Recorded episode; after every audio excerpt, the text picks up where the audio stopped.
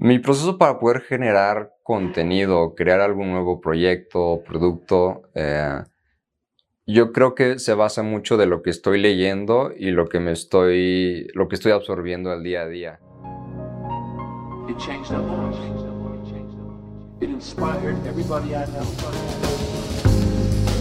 Lánzate, hazlo. O sea, no lo hagas tampoco de que súper cojete. Hazlo bien, hazlo con buena calidad.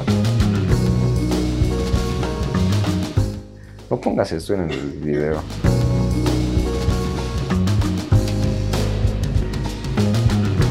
Detente, respira, observa y prosigue.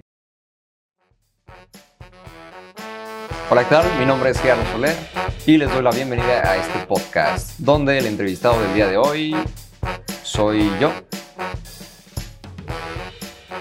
Tengo 25 años, soy diseñador industrial y tengo un podcast que se llama Si los objetos hablaran. En este podcast la finalidad es hablar de diferentes temas, pero desde un punto de vista muy diferente, desde el punto de vista de un objeto.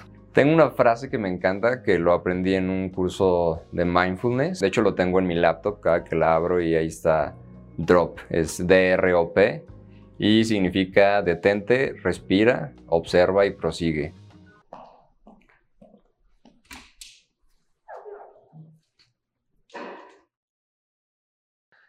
Mi proceso para poder generar contenido, crear algún nuevo proyecto, producto, eh, yo creo que se basa mucho de lo que estoy leyendo y lo que me estoy, lo que estoy absorbiendo al día a día.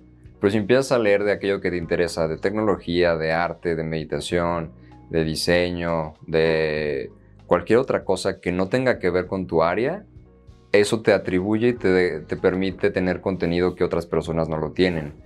Entonces, al tú darte cuenta de que, ah, estas personas en la sociedad nos hace falta esta información, ok, entonces, ¿por qué no hago, por ejemplo, por qué no hago un podcast en el que hablemos de estos temas?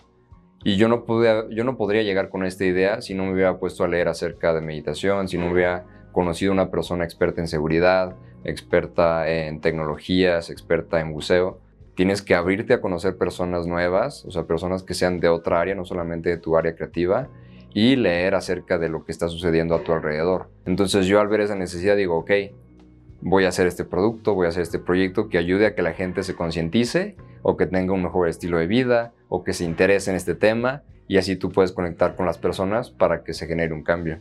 De mis mayores frustraciones, tanto en la parte creativa, pero yo creo que se va a cualquier cosa que hagamos, es el número uno, el profesionalismo y la puntualidad. Siento que si tú juegas o no respetas la puntualidad de una persona, no eres, no eres profesional. Y número dos, va de nuevo a la parte profesional, que esto lo puedes aplicar en tu vida. Que las personas realmente no te pongan atención cuando están trabajando y no estén presentes. Porque creo que es más importante, primero, el trabajo que estás haciendo ahí, o si estás con una persona, la persona que está ahí. Me choca, soy, me repele las partes de las redes sociales cuando estás con alguien y como que hay ese choque de, no conexión o de no entendimiento. Entonces siempre que estoy haciendo algo trato de estar lo más presente posible porque así haces un trabajo con mayor profundidad y lo puedes terminar mejor. Y el resultado que tienes tiene mayor impacto, ¿no?